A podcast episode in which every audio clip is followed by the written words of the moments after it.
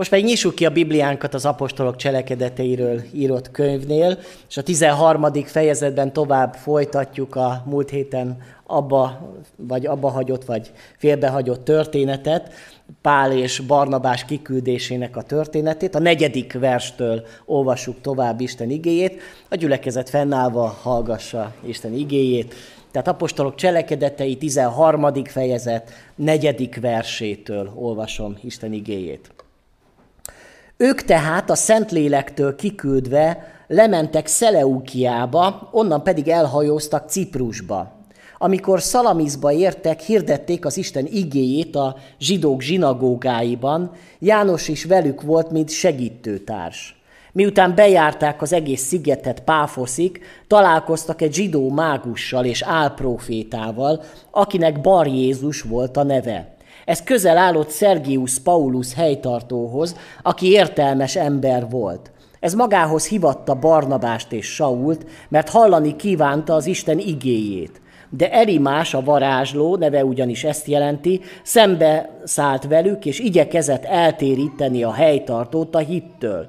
Saul pedig, akit Pálnak is hívnak, megtelve Szentlélekkel erősen ránézett, és így szólt hozzá. Te mindenféle csalással és gonoszsággal tele ember, te ördögfajzat, te minden igazság ellensége, nem szűnsz meg elferdíteni az Úr egyenes útjait? Most íme az Úr keze rajtad van, és vak leszel, nem látod a napot egy ideig. Erre hirtelen homály és sötétség szállt rá, és botorkálva keresett vezetőket. Amikor a helytartó látta a történteket, hit ámulva az Úr tanításán. Imádkozzunk. Atyán, köszönjük neked ezt a történetet, és köszönjük neked, hogy tovább folytatódik az, a te munkád az egyházban, és ahogyan akkor embereket használtál abban, hogy a te üzeneted eljusson a világnak a legszélső pontjáig, úgy ma is embereket, bennünket akarsz használni. Arra kérlek Isten, hogy a mi szívünket is bátoríts, buzdítsd, és adjál Uram a te lelkedből, hogy mi is be tudjuk tölteni a mi küldetésünket a mai korban. Itt Gyulán is sok-sok ember van ebben a városban, akik talán nem hallottak rólad, vagy ha hallottak is rólad, azt sem talán hiteles módon hallották. Segíts nekünk, Istenünk, hogy félre tudjuk tenni minden akadályunkat, minden félelmünket, minden kétségünket, minden kényelem szeretetünket, és tudjuk bátran hirdetni az evangéliumot, hogy sok ember megtérhessen és dicsőíthessen téged. Amen. Foglaljon helyet a gyülekezet. Ugye az apostolok cselekedeteiben itt ettől a fejezettől a világ misszióról lesz majd szó, ami tulajdonképpen az akkor ismert világnak a missziója, hiszen ez a misszió Európában maradt, tehát nem olvasunk se Afrikáról, se az Amerikáról, tehát arról a földrészről, de hogy elindul valami, ami a mai napig is tart, hogy amit Jézus Krisztus úgy mondott, hogy menjetek tanítvá, tegyetek tanítványán minden népeket. És az apostolok ennek a parancsnak megfelelően végezték az ő szolgálatukat. És hogy mennyire folyik ez a misszió ma a világban, jelenleg 2,3 milliárd keresztény él a Földön, Ugye, hogy ebből mennyi az újjászületett keresztény, azt mi nem nagyon tudjuk eldönteni, ezt egyedül az Isten látja. Valószínű, hogy ennek azért kisebb része az, akik valóban újjászületett keresztények, de hogy egy bizonyos statisztika alapján naponta 80 ezer ember válik keresztényé a világban. Ez egy hatalmas nagy szám. Talán nem elsősorban Magyarországon vagy Európában vannak a megtéréseknek a sokasága, sokkal inkább a déli földrészeken, Afrikában, Dél-Amerikában vagy éppen Ázsiában. Egy adatot olvastam, hogy 1900-ban Afrikában csak 8,7 millió keresztény élt, még 2011-ben 475 millió. Tehát, hogy óriási ütemben növekszik a keresztényeknek a, a létszáma az afrikai földrészen. Elképzelhető, hogy előbb-utóbb majd afrikai misszionáriusok érkeznek Európába, és minket a pogány európaiakat fognak az Úr Jézushoz vezetni. Tehát sok minden változóban van a misszióba, de Istennek a terve ma is folytatódik. És ebben a tervben a mi közösségünk, a baptista közösség is nagyon fontos szerepet tölt be a világba. Ugyan itt a Magyarországon egy kis közösség vagyunk, a magunk 11 ezres létszámával, de éppen tegnap beszélgettünk a törekvő kóráján, hogy kik is vagyunk mi baptisták, és ott említettem, hogy a világban 43 millió baptista testvérünk él, és hogy eh, egy fontos alapelve a baptista közösségeknek, és ez mindig is így volt, hogy mi egy missziós közösségként eh, definiáljuk saját magunkat. Ugye testvérek biztos sokat hallottak róla, hogy az európai baptizmusnak a megalapítója vagy atya Gerhard Onken volt, Hamburgba volt lelkipásztor, aki úgy fogalmazott, hogy minden baptista misszionárius. És ezt nagyon hosszú időn keresztül tényleg valóban ezt élték és érték a, az elődeink, és bárcsak a mai napon is igaz lenne ránk baptistákra, hogy mi minden baptista egy misszionárius. Ha nem is tömegek előtt kell, vagy fogunk beszélni, mint mondjuk Billy Graham, de lehet, hogy csak a családunkban, a környezetünkben, a munkahelyünkön, vagy a szomszédaink között. De fontos az, hogy mindenki, aki Jézus Krisztusnak a tanítványa, az a szívén érezze az, hogy, hogy feladatunk van ebben a világban, és Isten rajtunk keresztül is akar megszólítani embereket. És engedjük, hogy az Isten szent lelke bennünket is felkészítsen, és bennünket is használjon.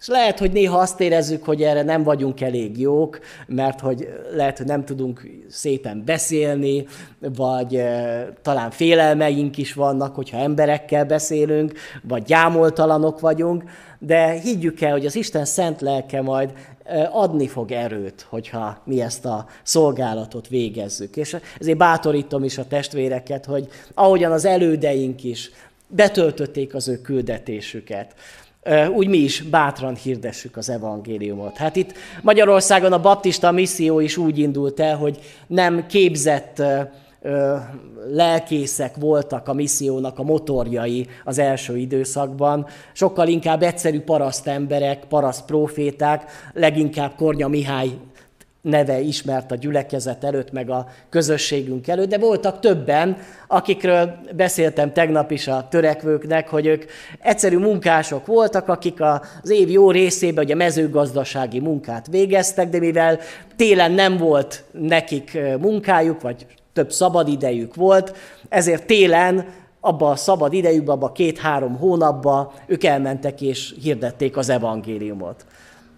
Nyáron dolgoztak, télen pedig misszionáriusok voltak.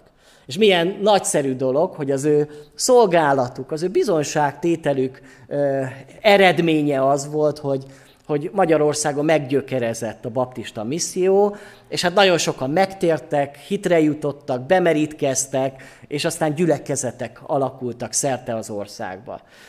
Nem tudom, hogy ma milyen módon, de lehet, hogy nem pont ugyanígy kell csinálnunk, mint ahogyan a, a 20. század elején az elődeink a missziót végezték, hiszen ma talán a legtöbben közülünk nem mezőgazdasági munkával foglalkozunk, és egészen más talán a, a, az időbeosztásunk, de nekünk is meg kell találnunk azt a, módszert és azt a fajta lehetőséget, ahogy a mai kor emberét megszólítjuk, és feléjük hirdetjük az evangéliumot. És látjuk itt az apostolok cselekedeteiben, hogy Isten hogyan használta elsősorban itt most majd Pálapostolnak a szolgálatának a kiteljesedése lesz előttünk, hogy a misszió eljusson, az evangélium eljusson nagyon sok emberhez. Nagyon érdekes az apostolok cselekedetei, mert hogy nem a teljes misszió történet van leírva. Alapvetően Lukács Pálapostolnak, egy picit ugye Péternek a szolgálatára fókuszál, és azt akarja bemutatni, aminek valószínűleg az a szándéka, hogy szeretné, akiknek ezt a apostolok cselekedeteiről írott könyvet írta, igazából bebizonyítani azt, hogy a, a pogány misszió az Istennek tetsző dolog. És az, amit Pálapostól végez, az Istennek tetsző dolog, mert hogy ugye az első egyházban ez még vitás kérdés volt. De például nem beszél Lukács arról, hogy mondjuk Tamás, evangélista, apostol, az hogyan jutott el Indiáig. Ezt nem tudjuk a Bibliából, viszont más egyéb forrásokból tudjuk, hogy Tamás egész Indiáig ment hirdetni az evangéliumot. Szerintem neki is voltak nagyon sok kalandos történetei, és nagyon sok bizonyságtételei voltak, sajnálhatjuk, hogy ez nincs leírva a Bibliába. Vagy többi apostol is, tudjuk, hiszen máshol haltak mártírhalált, volt, aki Afrikáig jutott, volt, aki pedig más országokba jutott el, az ő történeteik nincsenek lejegyezve. Ugyanúgy, mint ahogyan magának Péternek sem a története azok után, hogy Pálapostolt elhívta az Úr, és most már szinte csak Pálapostolnak a szolgálatának a kiteljesedését látjuk az apostolok cselekedeteibe, de hát tudjuk azt, hogy például Péter Rómába ment, és ott Rómába halt mártírhalált. És ugye tudjuk valahol a feljegyzésekből, hogy, hogy őt is keresztre feszítették. De hát erről sincsen szó az apostolok cselekedeteibe, ezt is más forrásokból tudjuk. Tehát itt csak egy nagyon szűk keresztmetszetét látjuk a missziónak, ennél sokkal nagyobb vagy sokkal több volt az, amit az első keresztények végeztek, mint amit az apostolok cselekedeteiről írott könyvben látunk. Ez inkább csak egy ilyen szelete, vagy inkább egy, egy, egy olyan fajta kép, amit, amit mutat nekünk Lukács, hogy, hogy az Isten sokféleképpen végezte a munkáját abban az időszakban, de hogy az Istennek a munkája az hogyan haladt előre, és hogyan változtatott meg településeknek az életét. És itt tényleg jó látni, hogy akkoriban a kereszténység egy ilyen forradalom volt. És tényleg nem csak néhány embernek az életét volt hatása, hanem akár egész települések, egész országoknak a, a, az akkori gondolkodását változtatta meg. És hát mi lett volna a világgal a kereszténység nélkül? Vajon mi lett volna Európa anélkül, hogy a kereszténység eljutott volna Európába? Ez is Lukásnak a szándéka, hogy elsősorban az európai missziót mutassa be, hogy hogyan jutott el az evangélium Európába, és hogyan ver gyökeret itt az európai földrészen a kereszténység. És ez azt gondolom, hogy kötelez valahol bennünket, hiszen azt látjuk, hogy igen, a kereszténység az európai földrészen vert gyökeret, és innen indult aztán tovább később a misszió szerte a világba, hiszen innen küldték ki később a misszionáriusokat, hogy akkor imádkozni azért, hogy Európa visszataláljon a keresztény gyökereihez, és a valódi keresztény hithez. Hát sok minden történt az évszázadok során, és sok oka van annak, hogy Európában elfordultak az emberek a keresztény hittől, de én hiszem az, hogy Európa számára, mint ahogy a világ minden része számára, az egyetlen út az Jézus Krisztus és hogy bárcsak megismernék, és bárcsak hitelesen megismernék Jézus Krisztust, itt Magyarországon is, és Európában is. És ezen kell nekünk munkálkodnunk, nekünk baptistáknak is, és összefogva akár olyan keresztényekkel, akik valóban evangéliumi újjászületett keresztények. És mit látunk ebben a misszióban? Ugye az előző fejezetben láttuk azt, hogy Isten kiküldi Barnabást és Pált erre a missziós útra, és ebben az antiókiai gyülekezetet, az ottani vezetőséget használja, nekik jelenti ki az ő akaratát, és hogy nagyon fontos dolognak tartom, hogy minden egyes gyülekezet, amelyiknek valamilyen küldetése van, megimádkozva az Isten előtt, értsük meg azt, hogy pontosan mi a mi feladatunk.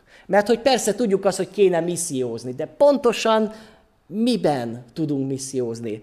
Azt gondolom, hogy felvállalni egy kis közösségnek, egy egész városnak a misszióját szinte lehetetlennek tűnik. Tehát valamelyik szeletét tudjuk megragadni a missziónak, de hogy ez vajon a fiatalok felé való szolgálat, a családok felé való szolgálat, vagy, vagy éppen a, a gyermekek felé való szolgálat? Mi, mire vezet bennünket az Isten. És azt látjuk, és ez nagyon jó példa volt előttünk a múlt héten, hogy az antiókiai gyülekezetbe bőjtöltek és imádkoztak, hogy megértsék, hogy az Isten hogyan akarja őket használni a misszióba.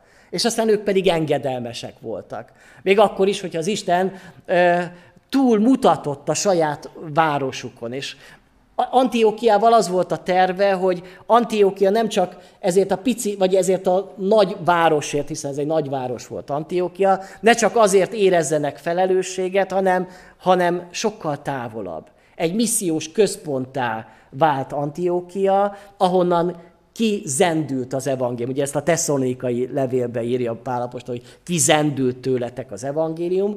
Tehát ott is majd Tesszalonikában missziós központ lesz, a kérdés az, hogy velünk például mi a terve az Istennek. Többször beszélgettünk előjárókkal, hogy mi is azt látjuk, hogy lehet Gyula egy missziós központ itt a Körösvidéken. Hogy nem csak magunkért kell, hogy felelősséget érezzünk, hogy most mi erős gyülekezet legyünk, hogy sok megtérő legyen, hogy sok bemerítés legyen, hanem lehet, hogy az Isten ennél többre akar minket hívni. Hogy áldássá legyünk a kerületnek több gyülekezete számára.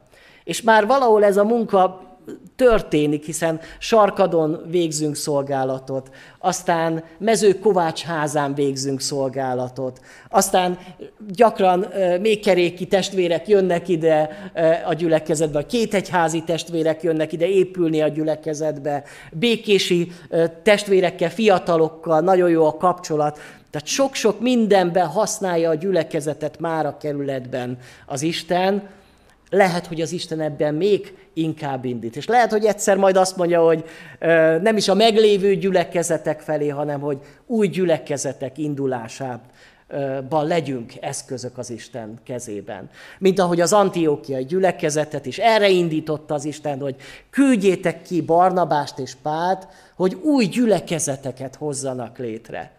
És milyen jó dolog az, amikor egy gyülekezet már egy anyagyülekezet lesz.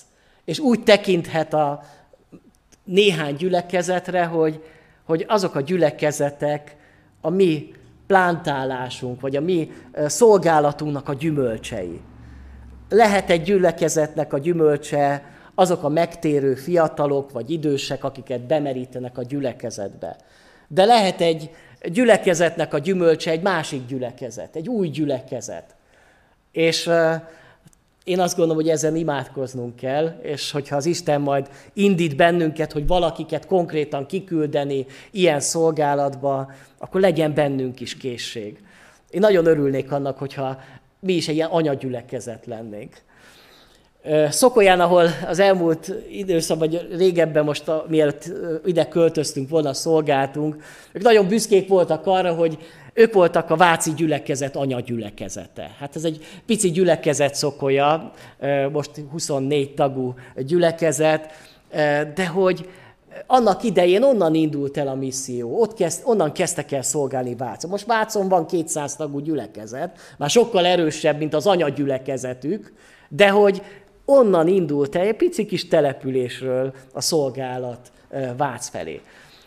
Lehetünk mi is így. És lehet, hogy egyszer majd egy gyülekezet, amit majd elindul, még nagyobbá növi ki magát, mint a gyulai gyülekezet. Mindennek meg csak örülhetünk, hogyha, hogyha a gyermek az nagyobb lesz, mint a szülő, vagy többre viszi, mint a szülő, de hogy használjon bennünket az Isten, és, és ebben örömünk lehessen. És meggyőződésem, hogy amikor Antiókiában hallják a híreket arról, hogy Pál és Barnabásnak a szolgálata milyen gyümölcsöket hozott, hogy itt is gyülekezet alakult, ott is gyülekezet alakult, ott mennyi embert ért meg, akkor kicsit ugye a saját örömüknek is tartották, hogy, hogy igen, ők, ők, ők valahol a mi gyermekeink, mert mi, mi küldtük ki őket. És aztán imádkoztak ezekért a gyülekezetekért, és bátorították ezeket a gyülekezeteket. Milyen nagyszerű egy ilyen képet látni itt a Bibliában. És látjuk ebben a szakaszban nem csak a missziónak az örömeit, mert hogy a missziónak természetesen vannak örömei. Hát az öröm, amikor az ember látja a megtérő szíveket amikor látja az emberek életének a változását. Én úgy gondolom, hogy nincs ennél nagyobb öröm, amit az ember el tud képzelni. Lehet egy öröm az embernek, hogyha elmegyek egy jót nyaralni, és ö, lehetek mondjuk a Balatonba, ott áztathatom a, a lábamat.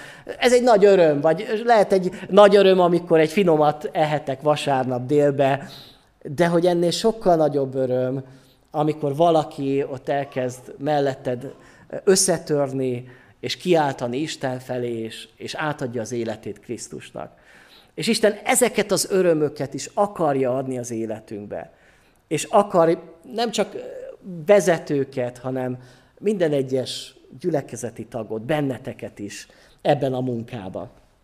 És látjuk itt is ennek a missziónak az örömét, hogy hogyan jut el a misszió így Ciprusra, és hogy vajon miért Ciprus volt az első állomás, hát valószínűleg azért, mert ugye Barnabás ciprusi származású volt, és mivel Barnabás volt itt még a, a missziónak a vezetője, tehát majd csak később lesz Pál és Barnabás, most még Barnabás és Pál, ezért egy olyan területre mennek, ahol még, ami nem ismeretlen terület ami még egy kicsit azért csak az otthona Barnabásnak, ahol ismeri az embereket, ismeri azoknak az embereknek a gondolkodását és kultúráját.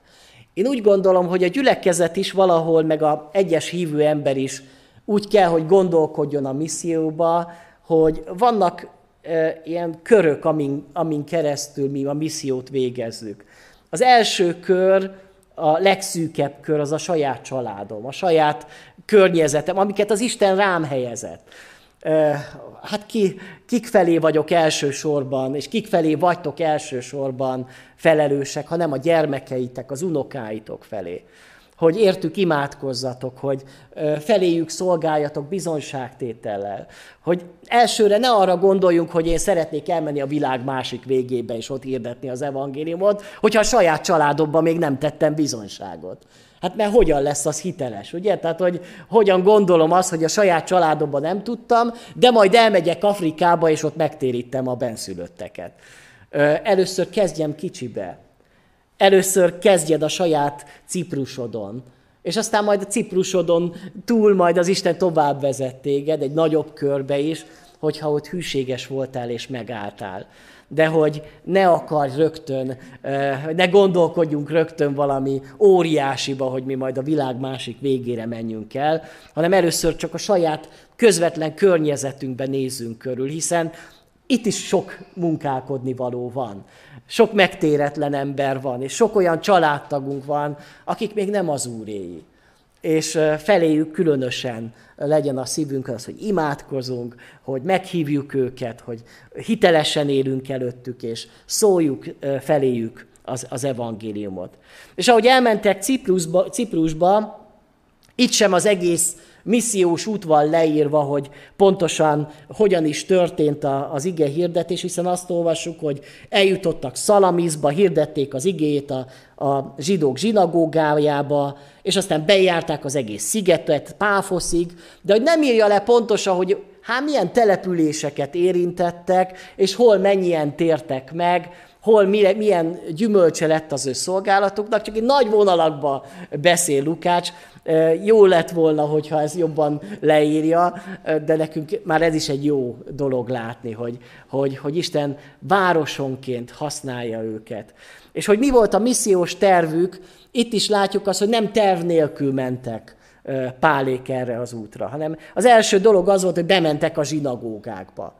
Tehát nem az volt, hogy kiálltak az utcára, és akkor elkezdtek úgy beszélni, hanem először bementek a zsinagógákba. Hogy miért ezt tették? Hát azért, mert hogy valószínű ott is olyan emberekkel találkoznak, akik istenkereső emberek. Hát miért járnak az emberek a templomba, ha nem azért, hogy keressék az Istent?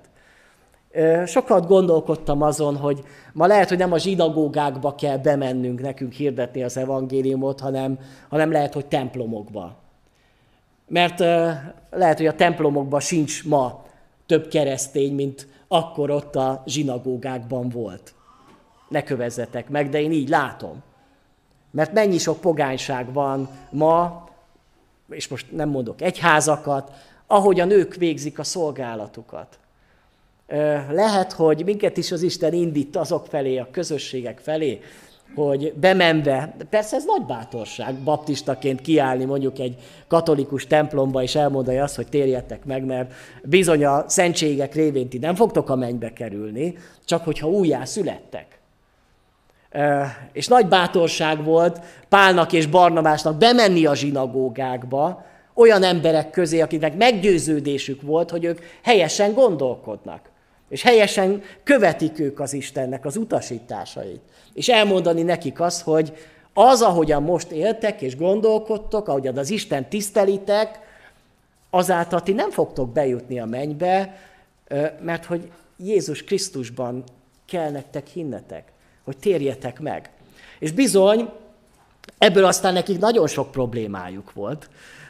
A zsidók majd végig látjuk majd az apostolok cselekedeteiben, meg hát a pálapostolnak a levei, leveleiben is látjuk a nyomát, hogy mennyi sok ellenséget szereztek maguknak. Akik nem örültek annak a zsidók köréből, hogy most ezek ide jönnek és felforgatják a mi, a mi, a mi hitünket. Hát mi is, nekünk is van hitünk, hát most ide jönnek, akkor menjenek inkább olyan helyekre, ahol, ahol még eddig nem beszélt senki. A pogányok közé menjetek de ők a vallásos emberek közé mentek. Én nekem meggyőződésem, ma szeretjük azt mondani, hogy nekünk a küldetésünk az a, nem a más vallásúak felé van, hanem, hanem elsősorban a világ felé, a pogányok vagy az ateisták felé, és igen, feléjük nagyon fontos és kiemelt szolgálatunk van, de érezzük annak a felelősségét is, hogy nagyon sok Isten kereső ember tévúton jár. Mert egy olyan, olyan fajta tanításnak a, a fogságában, ami nem az evangéliumot helyezi a középpontjába, hanem valami mást. Emberi cselekvéseket és emberi szándékokat. És hirdetni kell feléjük az evangéliumot. Többen ebbe a gyülekezetben úgy tértünk meg, hogy más közösségből jöttünk. Hogyha az én barátom úgy döntött volna, hogy én katolikus vagyok, felém felesleges hirdetni az evangéliumot, mert én katolikus vagyok. Akkor mai napig is valószínűleg nem lennék hívő ember. De ő úgymond nem tisztelte bennem a katolikust. Csak látta azt, hogy annak ellenére, hogy én katolikus vagyok, semmi hitem nincsen. És haladok a pokol felé. És megosztotta az evangéliumot, hogy, hogy, hogy mi az a tiszta tanítás, amit a Biblia mond. És lehet, hogy sokan itt közöttünk reformátusok voltatok, vagy más közösségből. És vagy nem azt, nem azt akarom mondani, nem lehet a református hívő ember, vagy, de hogy nagyon sokan ö, belerekednek ezekbe a, ez, ezekbe a vallásokba, és nem jutnak el az igazságig. Nem jutnak el a Krisztusig. És lesz egy ilyen, ilyen vallásos valami az életükbe, amikor mennek és szent jobbokat követnek, és, és aztán leborulnak ilyen dolgok előtt, hát ez egy bálványimádás. Tehát amit Magyarországon kereszténység címén folyik, az egy bálványimádás. És Isten népének végre hirdetnie kell a valódi evangéliumot, hogy Jézus Krisztusba higgyetek. És ezt tették Pálék, hogy bementek a zsinagógákba és hirdették ott nekik, hogy térjetek meg Jézus Krisztushoz. Aztán utána jutunk, következő tört ez a páfosz, és meg, itt megint látjuk a, a missziónak a, a nehézségét, mert jön rögtön egy ember, akit úgy hívnak, hogy Bar Jézus. Ugye már láttunk már egy ilyen okult embert, Péter szolgálatában is Simon Mágust, ugye, aki valaki nagyon nagynak tartotta magát, és aki szerette volna megszerezni azt az erőt, ami az apostolokban is benne volt.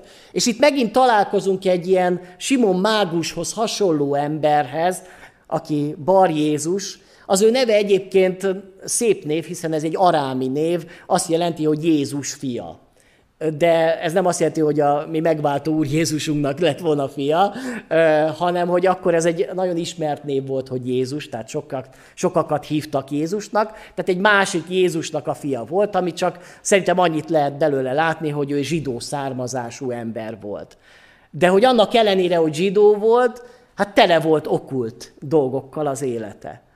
És nagyon sok ember ebben a mai világban tele van okult kötözöttségekkel mindenféle démoni ideológiákkal megkötözve az, e, a lelkük. És ráadásul éppen ez az ördögi praktika őt pozícióba emelte. Hiszen azt olvassuk, hogy ő ennek a helytartónak, ennek a Sergius Paulusnak, a helytartónak a, a tanácsadója volt. Ma is egyébként vezetők mellett vannak tanácsadók, úgymond lelki vezetők, akikre mondjuk hallgatnak a, a, a, akár politikai vezetők, akár gazdasági vezetők.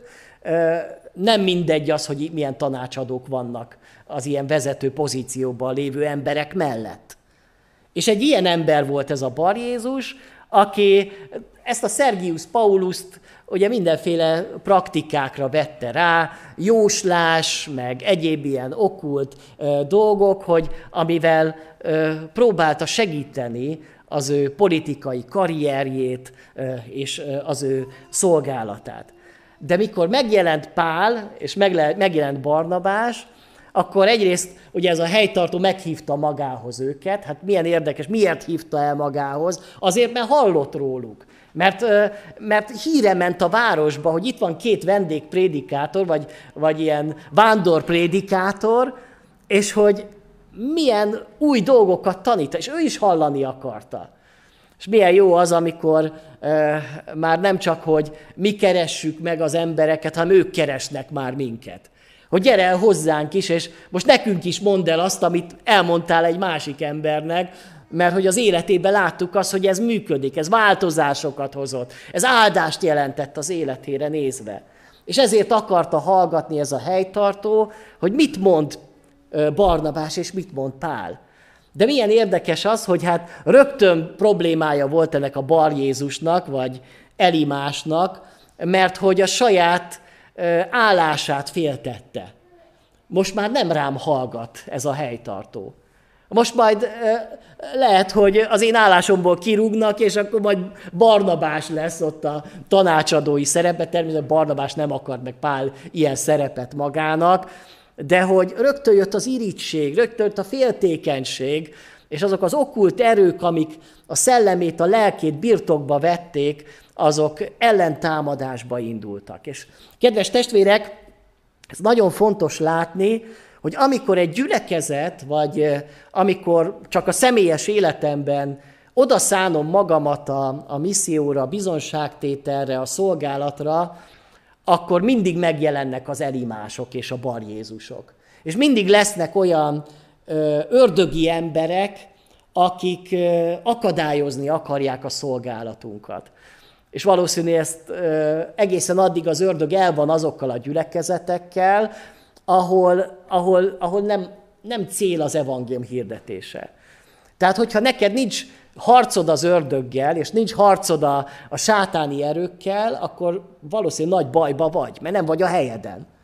Tehát ha te a helyeden vagy, vagy ha én a helyemen vagyok, akkor, akkor jönnek a bar Jézusok, és akkor azok elkezdenek kötözködni, hogy megakadályozzák a te szolgálatodat hogy, hogy valahol e, kerék, kerekbe kössék, vagy olyan, olyan akadályt hárítsanak az utadba, hogy, hogy ne érd el a célodat. Emlékszem arra, amikor Sopronba megtértem, és úgy több barátom is kezdett megtérni, rögtön jöttek az ilyen támadások az életembe. Az egyik ilyen dolog volt, hogy akkor újságíróként dolgoztam, és az újságírói munkám miatt eljutottam egy csoporthoz, akik, akikkel interjút kellett készítenem. De amikor odaérkeztem, akkor derült ki, hogy ez a csoport, ez ilyen UFO hívők, ilyen, akik abban hisznek, hogy idegen lények jönnek, elrabolják őket, meg, meg aztán mindenféle dolgokat csinálnak, és ott a vezető, amikor csak így rám nézett, még, még nem is mutatkoztam be, már elkezdett belőle kijönni valamilyen nagyon agresszív viselkedés, és szinte nekem támad, hogy hogy kerülsz te ide? Te ne gyere ide közénk. És én még nem mondtam, hogy keresztény vagyok, de az ő szellemisége, hát benne az ördög volt, a démon volt. Rögtön, rögtön előjött belőle. És aztán, ha már itt tartunk, akkor elkezdtem hirdetni az evangéliumot. Ugye ennek az lett a következménye, hogy ez a csoport feloszlott. Mert hogy meglátták a vezetőjüket, hogy nem egy olyan szeríd ember, mint ahogy eddig mutatkozott, hanem egy, egy dühöngő fenevad, egy őrült. És aztán elhagyták őt. De hogy az ember így rögtön, amikor egy ilyennel találkozik, nagyon nehéz erre rögtön reagálni, hogy, hogy jön velünk szembe egy ilyen ember. Emlékszem egyszer, Isten arra vezetett, hogy menjek el egy agykontroll csoportba.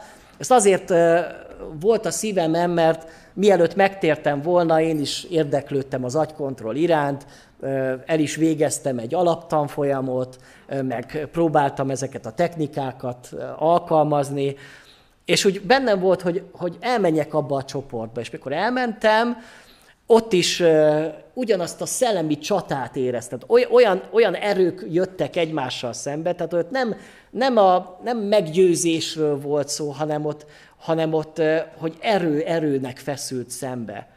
És elmondani azt, hogy, hogy nem csak, hogy helytelen dolog, amit csináltok, hanem, hanem maga az ördög, maga a sátán, aki a ti szíveteket megcsalta, és megkötözte és de Jézus Krisztusban van szabadulás.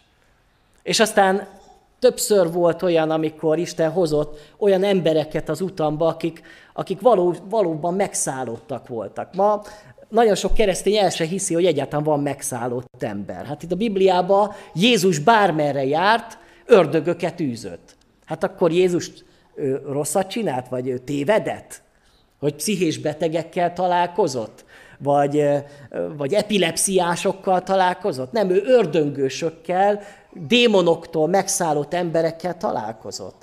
És a mai világban is vannak ilyen emberek, és hogyha én képviselem Krisztust, akkor ilyen emberekkel fogok találkozni. És lehet, hogy én megijedek tőle, hogy amikor elkezd ott örjöngeni, meg, meg, meg, meg káromkodni, de olyankor kell az a határozottság, ami Isten gyermekeinek ad az Isten hogy igenis rá lehet szólni ugyanúgy, mint ahogyan Pál rászólt itt azért ez nem egyszerű dolog, hogy te mindenféle csalással és gonoszsággal tele ember, te ördögfajzat, te minden igazság ellensége nem szűnsz meg elferdíteni az Úr egyenes útjait. Egy többenetes, nem? Tehát, hogy ott van egy ilyen ö, helytartónak a, a, a tanácsadója, és jön egy vándor prédikátor, és hát nem, ezek nem kedves szavak, nem? Tehát nem válogatta meg a szavait Pál, ö, hanem nagyon határozottan. De vajon kihez beszélt Pál? Bar Jézushoz, Elimáshoz? Vagy ahhoz a szellemhez, lélekhez, ami megkötözte az ő szívét az okkult praktikákon keresztül. És tudjátok, testvérek, a mai világban nagyon okult környezetben élünk, ahol az emberek jogáznak, ahol horoszkópokat olvasnak, ahol keleti technikákat használnak, és talán a ti környezetedekben is vannak ilyen emberek. És nem is tudják azt, hogy ők megnyitják az életüket az ördög és az ő ereje előtt. És amikor mi missziót végzünk, akkor, akkor nekünk harcolni kell. Nem az emberekkel, hanem az emberekben levő gonosz szellemiséggel. És itt ennek a következménye ugye az volt, hogy most íme az Úr keze rajtad van, vak leszel, nem látod a napot egy ideig. Ugye, hogy, hogy azért ez egy, ez egy erőteljes dolog, hogy megvakulít Bar Jézus. De hát miért, miért történik mindez? Mert Pálapostól ugyanezen ment keresztül. Amikor ő megszabadult a régi életéből, akkor ő is megvakult. És valószínűleg Pálapostól ezért ezt az utat választotta, hogy, hogy hát ha, mert én abban a vakság ideje alatt, amikor engem az Isten megvakított, és ott vívódtam az én, az én szobámban, ott Damaszkuszban, és amíg meg nem jött az én segítőm, addig, addig, addig mennyi minden történt bennem, és meggyőződésem az, hogy ez a bar Jézus is, mikor, mikor megvakult, akkor sok mindent át kellett gondolnia. Sok mindent át kellett értékelni az életében. És talán felismerni az, hogy eddig rossz úrnak szolgáltam, de most lehet, hogy oda kellene adnom az életemet Jézus Krisztusnak, a megváltónak. Tehát ilyen történeteket látunk most itt az apostolok cselekedeteiből, ami, amiről azt mondhatnánk, hogy meseszerű történet, de valóság. Mert ez az igazi misszió, ami az egyház előtt van. Amikor mi missziót végzünk, akkor szellemi erők ellen harcolunk. Pálapostól mondja, mi harcunk nem test és vér ellen van, hanem mennyei hatalmasságok, erőkkel szembe. És amikor mi hirdetjük az evangéliumot, az embereket szabadítjuk fel a sátának a rabigája alól. Persze nem mi, hanem maga a megváltó Jézus Krisztus, az ige által. És ezért erre fel kell készülni. És nem arról van szó, hogy meggyőzöm a másik embert, hogy idáig rosszul gondolkodtam, most gondolkodj jól, hanem itt szellemi harcról van szó. De Pálapostolék nem rémültek meg, nem ijedtek meg ettől, hanem belementek ezekbe a csatákba. És meggyőződésem, hogy ezért tudta őket az Isten úgy használni, ahogy használta. Testvérek, csendesedjünk el most, és néhányan imádkozunk a mi missziónkért. Lehet, hogy most ezt a történetet olvasva elgondolkodunk, hogy szeretnénk miért? Szeretnénk milyen elimásokat magunknak, ilyen bar Jézusokat? Vagy inkább maradjunk csöndbe, és akkor úgy ezek az emberek biztos, hogy elkerülnek minket, nem kerülünk az ilyenekkel konfliktusba. Akarunk a vallásos emberekkel konfliktusba kerülni a városba? Ha nem, akkor, akkor tartsuk őket tiszteletbe, vagy menjünk be a zsinagógákba úgy, mint akkor ott pálék tették. Mire indít bennünket az Isten? Mire akar bennünket használni? Néhányan imádkozzunk most hangosan.